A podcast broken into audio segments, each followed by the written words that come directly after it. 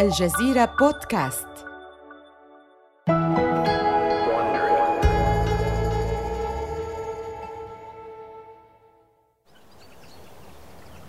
إنه صباح يوم السبت من شهر يونيو عام 1996 حيث يبدأ بيير أوميديار يومه في منزله بمدينة سان فرانسيسكو. إنه مبرمج كمبيوتر أمريكي من أصل إيراني يعقد شعره على هيئة ذيل حصان. يعيش حياته بأسلوب عصري. يعيش في مدينة سان خوسيه إحدى مدن وادي السيليكون في ولاية كاليفورنيا. قبل بضعة أشهر دشن أوميديار موقعاً إلكترونياً يدعى Auction Web. كانت انطلاقة الموقع قوية رغم بساطة فكرته التي تتيح للناس بيع وشراء السلع المستعملة. فإذا كنت تبحث عن صندوق طعام يحمل صورة سوبرمان أو مؤشر ليزر مستعمل كل ما عليك فعله هو الذهاب إلى موقع Auction الإلكتروني وتقديم عرضك.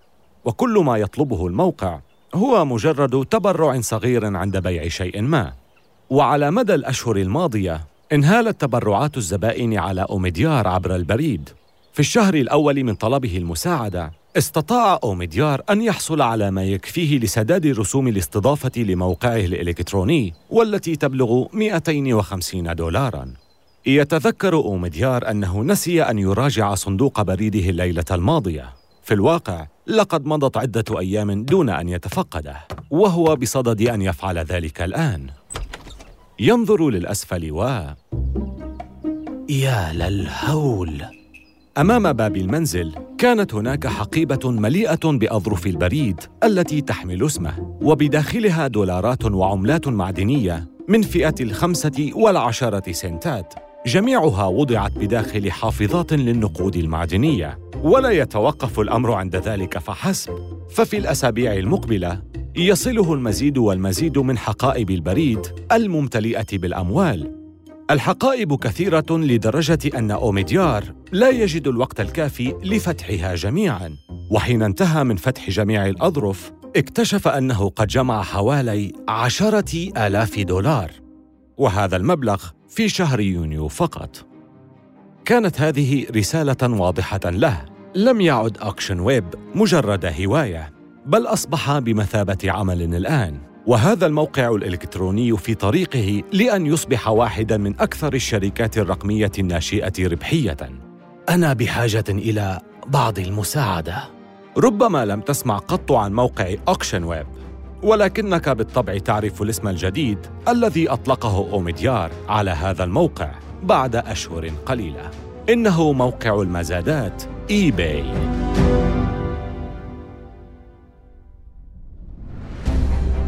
من الجزيرة بودكاست بالتعاون مع Wondery. هذا بودكاست حروب الأعمال.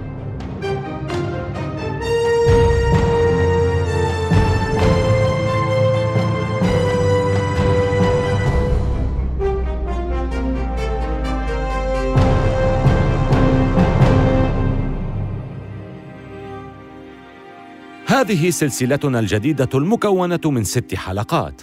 من الصعب اليوم أن نتخيل العالم قبل وجود eBay.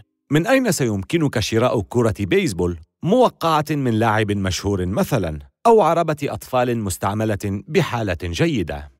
كل يوم، بل كل دقيقة، تتم ملايين المعاملات بسلاسة على موقع eBay باستخدام خدمة تحويل الأموال PayPal ونحن بصدد الحديث عن المعركة بين eBay و PayPal هذه هي الحلقة الأولى. بعنوان من يدفع أكثر. كل طرود الأموال التي وصلت إلى منزل بيير أوميديار ستشكل تحدياً كبيراً للشركة الصغيرة الناشئة التي ستحمل لاحقاً اسم eBay وحل هذه المشكلة سيؤدي إلى بناء واحدة من أهم العلاقات التكافلية في اقتصاد الإنترنت إلا أنها ستتسبب في قلق كبير ل eBay لاحقاً وهي تحاول منع الوافد الجديد من الاستيلاء على أرباحها. في الحلقات القادمة سنلقي نظرة على صعود وتطور eBay وكيف كانت PayPal تأمل في استغلال النجاح الكبير لهذا السوق الرقمي. ستؤدي معركة السيطرة على مدفوعات مستخدمي Auction Web إلى هز كلتا الشركتين بعنف. كما ستؤدي أيضا إلى ظهور عدد كبير من المليارديرات المشهورين ورسم مسار التجارة الإلكترونية. ولكن في البداية سيكون على eBay أن تتجاوز صعوبات سنواتها الأولى. بطريقة ما أصبح موقع eBay مشهورا جدا في وقت قصير للغاية مما جعله يواجه صعوبة في مواكبة هذا الانتشار. لقد كانت فكرة هذا الموقع الإلكتروني جديدة للغاية وكذلك فكرة التجارة الإلكترونية. لم يكن مؤسسو اي باي متأكدين من قدرتهم على السيطرة على كل هذه الأموال المتدفقة على موقعهم الإلكتروني. السيطرة على كثير من الأموال تبدو وكأنها مشكلة رائعة. أليس كذلك؟ حسنا لا تفرط في توقعاتك. إنه شهر مايو عام 1993 الأيام الأولى لعالم الإنترنت. يبلغ عمر شبكة الإنترنت العالمية بضع سنوات فقط ولكن وادي السيليكون أضحى بالفعل مركزاً صاخباً ومزدحماً بشركات التكنولوجيا. لقد جذبت أشخاصاً مثل بيير أوميديار. إنه شاب يبلغ 25 عاماً ذو شعر أسود لامع يعمل في إحدى الشركات بوادي السيليكون التي تصنع أجهزة اتصال محمولة. كانت تسبق الهواتف الذكية. ذات مساء بينما كان أوميديار يجلس مع خطيبته باميلا ويسلي في المنزل. يجب أن أتحقق من شيء ما.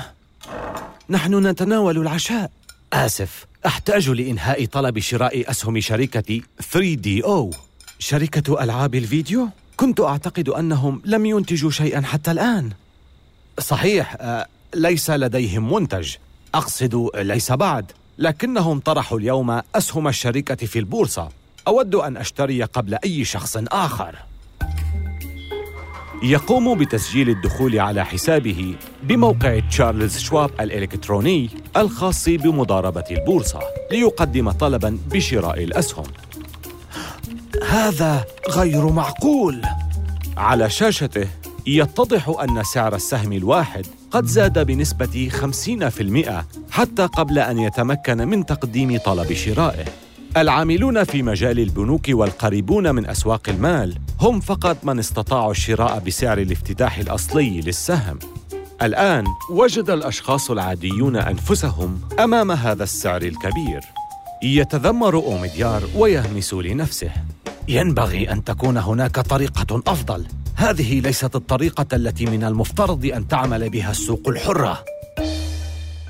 يستحوذ هذا الأمر على تفكيره كثيراً.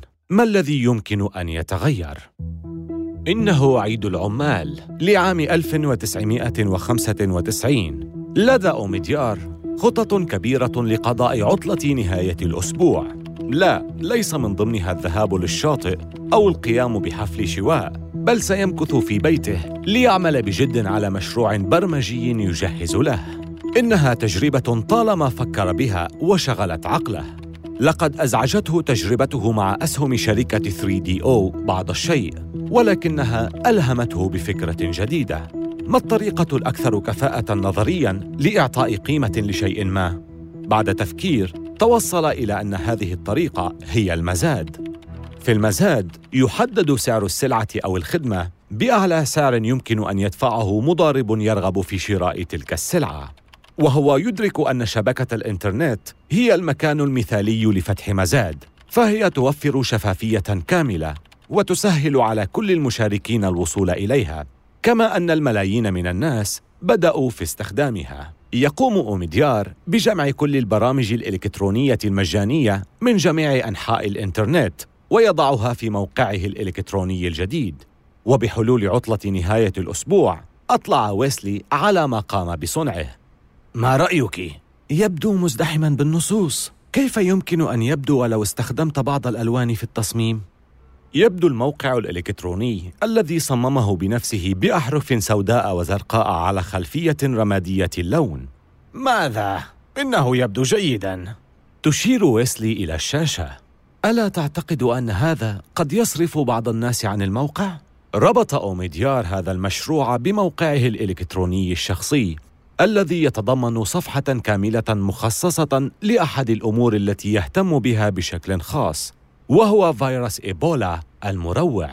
أنا مثلا لا أريد أن أطلع على هذا. بام إنها مجرد هواية. لن أقوم بإعادة تصميم الموقع بأكمله. حسنا كما تريد. هل فكرت في الاسم؟ Auction Web. جذاب. أليس كذلك؟ يضع موقعه الجديد باسم eBay.com إنه اختصار ل Echo Bay وقد اختاره لأعماله لأنه أحب وقعه على أذنيه. أطلق أوميديار موقع المزاد الخاص به على شبكة الإنترنت دون أن يعلق عليه الكثير من التوقعات. إنه حتى لم يكن يتقاضى أي شيء من الناس مقابل بيع أو شراء سلع. إن هذا هو جوهر فكرة هذا الموقع الإلكتروني.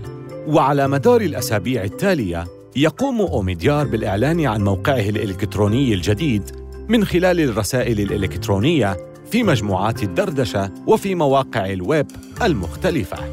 يكتب في إعلانه: أكثر مواقع البيع والشراء متعة على الإنترنت.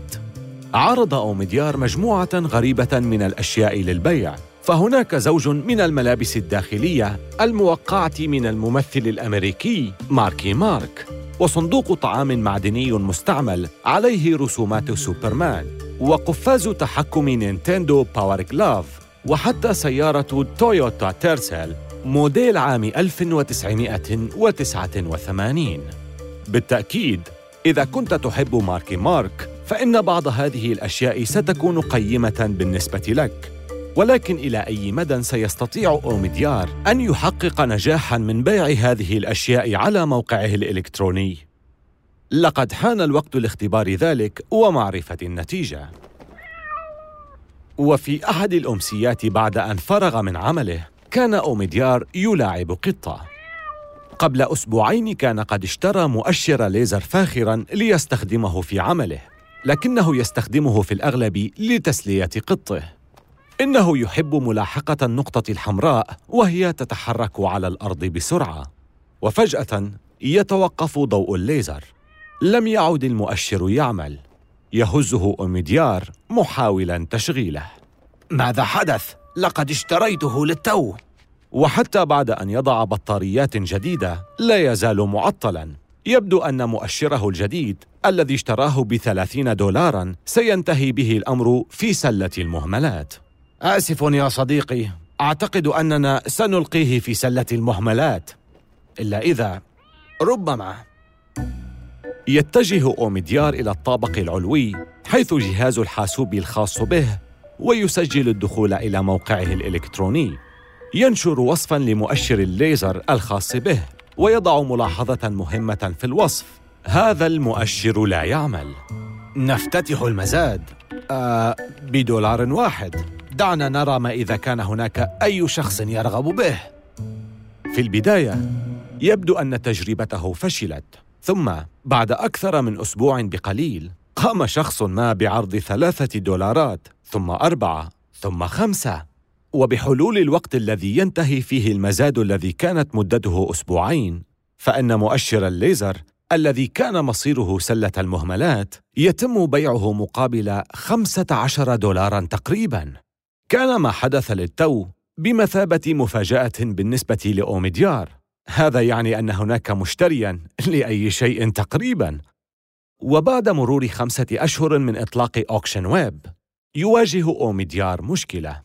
شركة الاستضافة التي تقدم خدماتها للموقع تشتكي من أنه يعطل شبكتها بالكامل لذا قاموا برفع رسوم الاستضافة الشهرية إلى 250 دولاراً. يلجأ أوميديار إلى مستخدمي موقعه الإلكتروني لجمع تلك الأموال لكنه يواصل السماح للبائعين بعرض سلعهم مجاناً.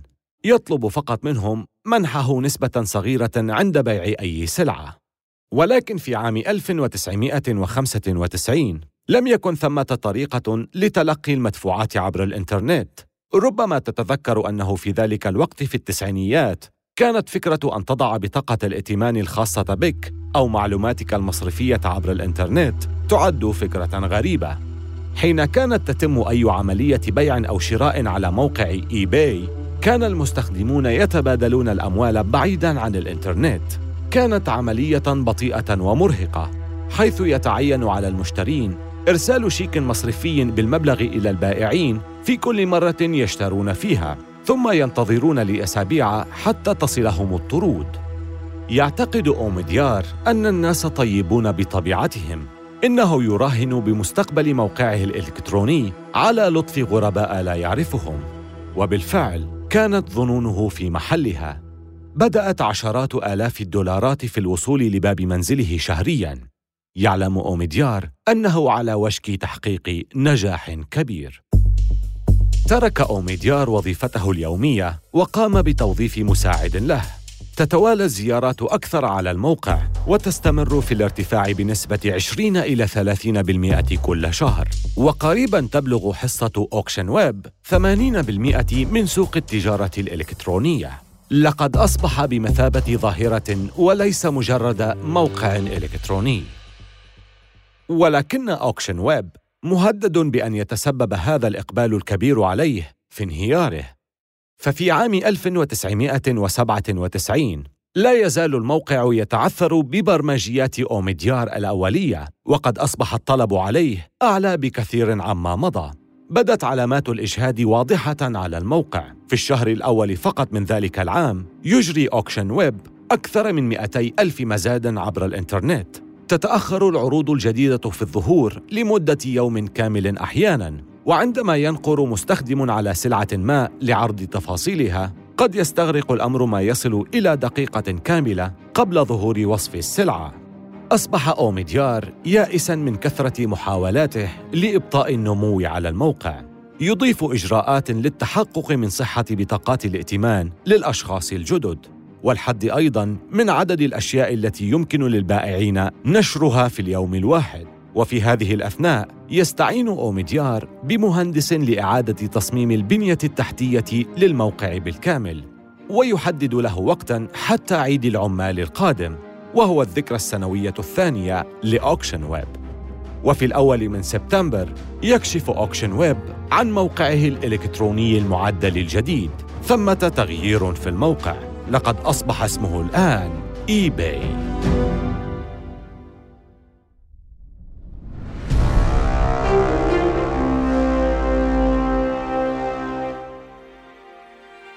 حقق eBay نجاحا مذهلا بين عشية وضحاها وأوميديار يعلم جيدا أنه قد حان الوقت لتوظيف مدير تنفيذي من خلفية تجارية ليدفع الشركة للأمام ولكن من؟ أصبح إيجاد الشخص المناسب أولوية لأوميديار. يبدو مكتب eBay بسيطاً وعادة ما يذهب أوميديار إلى المكتب مرتدياً صندلاً خفيفاً. لا يحبذ التقيد بمظهر رسمي ودائما ما يحب أن يوزع الحلوى في اجتماعات الإدارة. ميغ ويتمان كانت ترأس قسم Playskool في شركة Hasbro التي قدمت للعالم شخصية Mr. Potato Head. إنها امرأة رياضية ذات ابتسامة مرحة وشعر أشقر يصل إلى كتفيها. وفي شركة Hasbro تقوم بالإشراف على 600 موظف ونحو 600 مليون دولار كمبيعات سنوياً. وهي تتسم بسعة الصدر والبهجة. وعندما تأتيها مكالمة من شركة eBay تعرض عليها توظيفها في الشركة تكاد ويتمان تهمل الذهاب للمقابلة. إنها لم تسمع بشركة eBay قط. تفتح حاسوبها الخاص وتتصفح الواجهة ذات اللونين الأبيض والأسود لموقع eBay وتفكر قائلة. لا أصدق أنني على وشك السفر للجهة الأخرى من البلاد لألقي نظرة على موقع كهذا. وعلى الرغم من ذلك ستشعر بالانبهار عند مقابلة أوميديار. سعيد بلقائك وجها لوجه يا ميغ. كما تعلمين تقوم فكرة إي باي على تقديم خدماتها للناس ودعم المجتمع. أه، أخبرني المزيد عما تقوم به هنا. حسنا الناس يقومون ببيع ما يريدون بالطبع ولكننا أيضا نرغب في التقريب بين الأشخاص ذوي المصالح والاهتمامات المشتركة. فإذا كنت ترغبين على سبيل المثال في تبادل دمى Beanie Babies يمكنك العثور على أشخاص آخرين يقومون بذلك أيضا على eBay وكيف هو الجزء الخاص بدعم المجتمع حتى الآن؟ أستطيع القول إنه يسير بشكل جيد. أحصل على ملاحظات من أشخاص يقولون إنهم التقوا بأفضل أصدقائهم على الموقع حتى إن بعضهم قاموا برحلات معا. ينبغي القول بأن مستوى تفاعل العملاء هذا رائع حقا خاصة بالنسبة لشركة ناشئة كهذه. إنه حقا نجاح ضخم. وبحلول نهاية اليوم الأول بمقر إيباي تفكر ويتمان. حسنا أنا سعيدة لأنني قررت المجيء هنا. والإحساس متبادل لأنه من بين المرشحين لمنصب المدير التنفيذي الذين قابلهم أوميديار. كانت هي الوحيدة التي طرحت عليه سؤالا مهما. أنت لن تذهب لأي مكان آخر أليس كذلك؟ إنها الوحيدة التي تريد بقاء أوميديار بالشركة وقد استهوى أسلوبها العملي أوميديار ولذلك قدرها وأطلق عليها لقب eBaysian وهو لقب كان يمنح لمستخدمي eBay الأكثر فاعلية ونشاطاً. يبدأ تأثير ويتمان في الظهور. حين تم تعيينها في مارس عام 1998 كان لدى الشركة نحو 30 موظفاً وتحقق إيرادات تبلغ أربعة ملايين دولار سنوياً. بعد ستة أشهر فقط من وصولها قادت الشركة إلى الاكتتاب العام وزادت أسهم الشركة إلى ثلاثة أضعاف في أول يوم للتداول وهو ما أدى إلى زيادة قيمة الشركة السوقية بما يقارب ملياري دولار. وبحلول نهاية العام كانت إيرادات eBay أكبر بعشرة أضعاف ما كانت عليه في العام السابق. ينمو الموقع بمعدلات ضخمة عاماً بعد الآخر. إقبال محموم من المستثمرين على أسهم شركة سعر eBay. سهم eBay يصل إلى ضعفي سعره عند طرحه للاكتتاب في أربعة أشهر يتضاعف حجم إيباي سبع عشرة مرة. لماذا تحلق إيباي هكذا؟ تتحدث ويتمان مع وكالة أسوسييتد بريس في أوائل يونيو وهي متفائلة. لم يعد الأمر متعلقا بالمال. لقد أصبحنا روادا في مجال جديد تماما وما يستدعي الإعجاب حقا هو التأثير الذي تركناه على المجتمع. ولكن كل هذا النجاح لن يكون بلا ثمن. لقد أصبح انقطاع موقع إيباي عن العمل متكررا بشكل مزعج. ليس ذلك فحسب. بل توالت الكوارث تباعا. إنه العاشر من يونيو لعام 1999 بمدينة سان خوسيه. يوجد خلل بموقع إيباي مرة أخرى. موظفو الدعم الفني منفعلون ويبدو عليهم التعب والإحباط. يعمل الموقع بشكل سليم وفجأة يتوقف عن العمل لبضع ثوان. وأحيانا يتعطل لوقت أطول. وهم لا يعرفون أين تكمن المشكلة. بدأت الصحافة في الانتباه لمشاكل إيباي فالأخطاء على موقع إيباي أصبحت تحدث بشكل مستمر وهو الأمر الذي جعل طاقم تصوير بقناة سي أن أن يخيم أمام مبنى إيباي تحسباً لانقطاع آخر لموقع التجارة الإلكترونية الجديد بأمريكا. يطالب الصحفيون بالتحدث إلى ويتمان. ولكنها غارقة بالشركة تبحث مع مهندسيها عن المتسبب في هذا الانقطاع المتكرر لموقع إيباي. هذه المشكلة ليست جديدة عليها. في أول يوم عمل لها توقف الموقع عن العمل لمدة ثمان ساعات لكن رفضها التحدث إلى الصحفيين. زاد من شعور الناس بأن الشركة تتجه نحو كارثة حقيقية. في كل مرة يتوقف فيها الموقع عن العمل تصبح ملايين الدولارات في خطر بالإضافة إلى الكثير من العملاء الغاضبين الذين يعتمد بعضهم على مزادات الموقع كمصدر رئيسي للدخل. لقد وصل الأمر إلى أن بعض الغاضبين يطالبون بتنحي ويتمان. تخشى ويتمان أن موقع إيباي على وشك الانهيار. وأخيراً في الساعة السابعة وخمسين دقيقة مساء يتعطل النظام بالكامل وهو ما تصفه ويتمان بأنه شلل تام. وتمر ساعة وساعتان وبعد مرور اثنتي عشرة ساعة كاملة ومع بدء يوم العمل التالي لا يزال موقع إيباي معطلاً. وليس لدى المهندسين أي فكرة عن سبب العطل.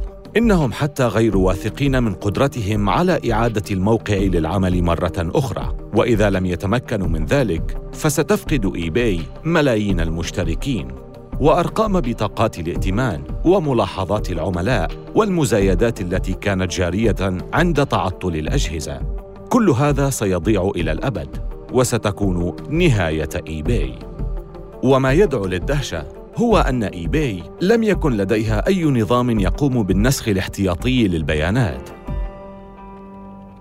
في غضون ذلك ينخفض سعر أسهم إيباي بشكل كبير والمستخدمون الغاضبون ينقلبون على الشركة. ترفع ويتمان حالة الطوارئ وتلتفت إلى كبير مهندسيها. اتصل بشركة سان مايكرو سيستم. أريد التحدث إليهم. الآن. سان مايكرو سيستم قسم الدعم الفني يتحدث إليكم. آه موقعنا معطل. لدينا مستخدمون غاضبون. ما الأمر؟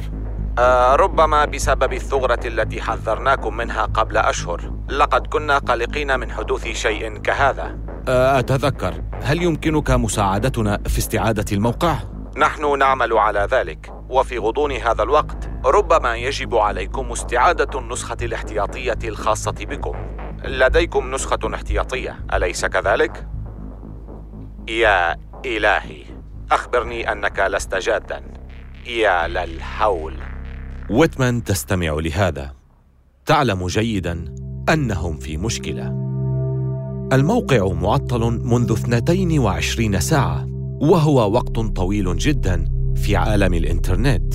إنه فشل فني كبير سيشعل غضب وول ستريت تجاه الشركة. ففي اليوم الذي استغرقته إيباي في إعادة الموقع للعمل تتراجع أسهم إيباي بنحو 30% ويتمان كانت قد أصبحت من أصحاب المليارات بعد طرح إيباي في البورصة وها هي الآن تشاهد بعينيها نصف ثروتها يختفي في يوم واحد والشركة بأكملها تخسر خمسة مليارات دولار من قيمتها السوقية. انقطاع الموقع ليس مجرد خطأ فني فحسب إنه شرخ كبير لثقة العملاء بهم. ويتمان وأوميديار يقومان بالعمل سويا جاهدين لتصحيح الأمور. نحن نؤمن تماما كما تؤمنون أنتم أن نجاح إيباي مرتبط بنجاحكم. نعدكم بمضاعفة جهودنا للتأكد من عدم حدوث انقطاع كهذا مرة أخرى. وبعد الإشارة إلى هذا الفشل الذريع على أنه كان يشبه لحظات الاقتراب من الموت بالنسبة لإيباي تأمر ويتمان موظفيها الأربعمائة أن يتصلوا بمستخدمي إيباي ليعتذروا لهم عن هذا الإزعاج. العملاء غاضبون.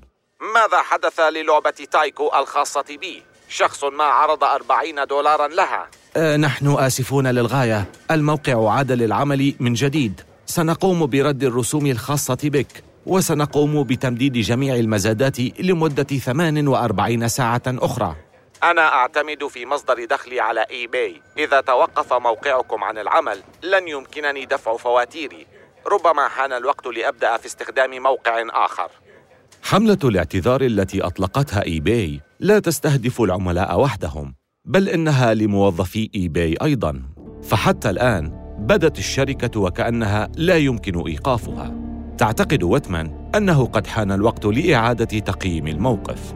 تتفهم ويتمان جيدا الأمر الذي وضع إيباي على المحك. فالشركة كانت تركز بشدة على زيادة معدلات النمو وتحسين تجربة العملاء ولكنها أهملت بنيتها التحتية. وبدون مزيد من الاهتمام والاستثمار سيفشل الموقع مرارا وتكرارا حتى يأتي اليوم الذي تغلق فيه الشركة تماما. لكن ويتمان مصممة ألا يحدث ذلك مرة أخرى. في الشهر التالي تعكف على العمل لأكثر من مئة ساعة في الأسبوع لتتعلم كل ما يمكنها عن الجانب التقني في العمل وهي تستعد لتوظيف رئيس جديد للتكنولوجيا يمكنه فحص وتعديل الموقع. يستغرق الأمر الكثير من الوقت والمال والقوى العاملة ولكن بحلول نهاية العام عاد معظم مستخدمي إيباي الذين كانوا قد غادروه عند انقطاعه. وبعد فترة وجيزة أصبح انقطاع الموقع لا يتجاوز ثواني قليلة في الشهر. وعندما لا يكتشف فنيو إي باي خللاً يكتشفه العملاء وينبهون الموظفين في ثوان معدودة لإصلاحه. ومنذ ذلك الحين يعمل موقع إيباي بنسبة 99% دون توقف. ولكن هناك مشكلة أخرى كبيرة. فبعد أربعة أعوام لا يزال إيباي لا يملك أي طريقة لإتمام معاملاته عبر الإنترنت. فأغلب البائعين على إيباي هم أشخاص عاديون يقومون بأعمال صغيرة الحجم وهم لا يريدون أن يمروا بمشقة فتح حساب بأحد البنوك ليتمكنوا من إضافة بطاقاتهم الائتمانية على الموقع. إيباي هو مجتمع قائم على الثقة. لكن الثقة في الجمهور لا يمكن الاعتماد عليها إلى الأبد. إنه يقدم خدماته إلى 42 مليون مستخدم والأعداد في تزايد. يجب على إيباي إيجاد طريقة أفضل. في ذلك الوقت تظهر شركة صغيرة في وادي السيليكون تسمى باي بال تتيح باي بال لمستخدميها إرسال الأموال بنقرة زر واحدة. فهل تكون باي بال حلاً لمشكلة إيباي؟ أم مشكلة جديدة؟ في الحلقة القادمة من حروب الأعمال تصارع باي بال من أجل السيطرة على سوق المعاملات الرقمية وهو ما يضعها وجها لوجه أمام إيباي ويهدد بالصدام الكبير آمل أن تكونوا قد استمتعتم بهذه الحلقة من حروب الأعمال استمعوا إلى حلقاتنا عبر أبل بودكاست وجوجل بودكاست وشاركوها مع أصدقائكم. ولا تنسوا زيارة موقعينا على الإنترنت podcast.aljazeera.net وwandry.com وملاحظة سريعة حول المحادثات التي سردناها. لا يمكننا أن نعرف بالضبط ما قيل ولكن هذا الحوار مبني على أفضل الأبحاث التي قمنا بها. هذه السلسلة من حروب الأعمال. قدمها في النسخة الإنجليزية ديفيد براون وكتب القصة آدم بيننبرغ. كارين لوي هي كبيرة المنتجين ومنتجة هذه الحلقة هي جيني لوار بيكمان. قام بالهندسة الصوتية كيل راندل من شركة بي إيريا ساوند. والمنتج المنفذ هو مارشيل لوي. أخرج السلسلة هرنان لوبيز لصالح شبكة ووندري.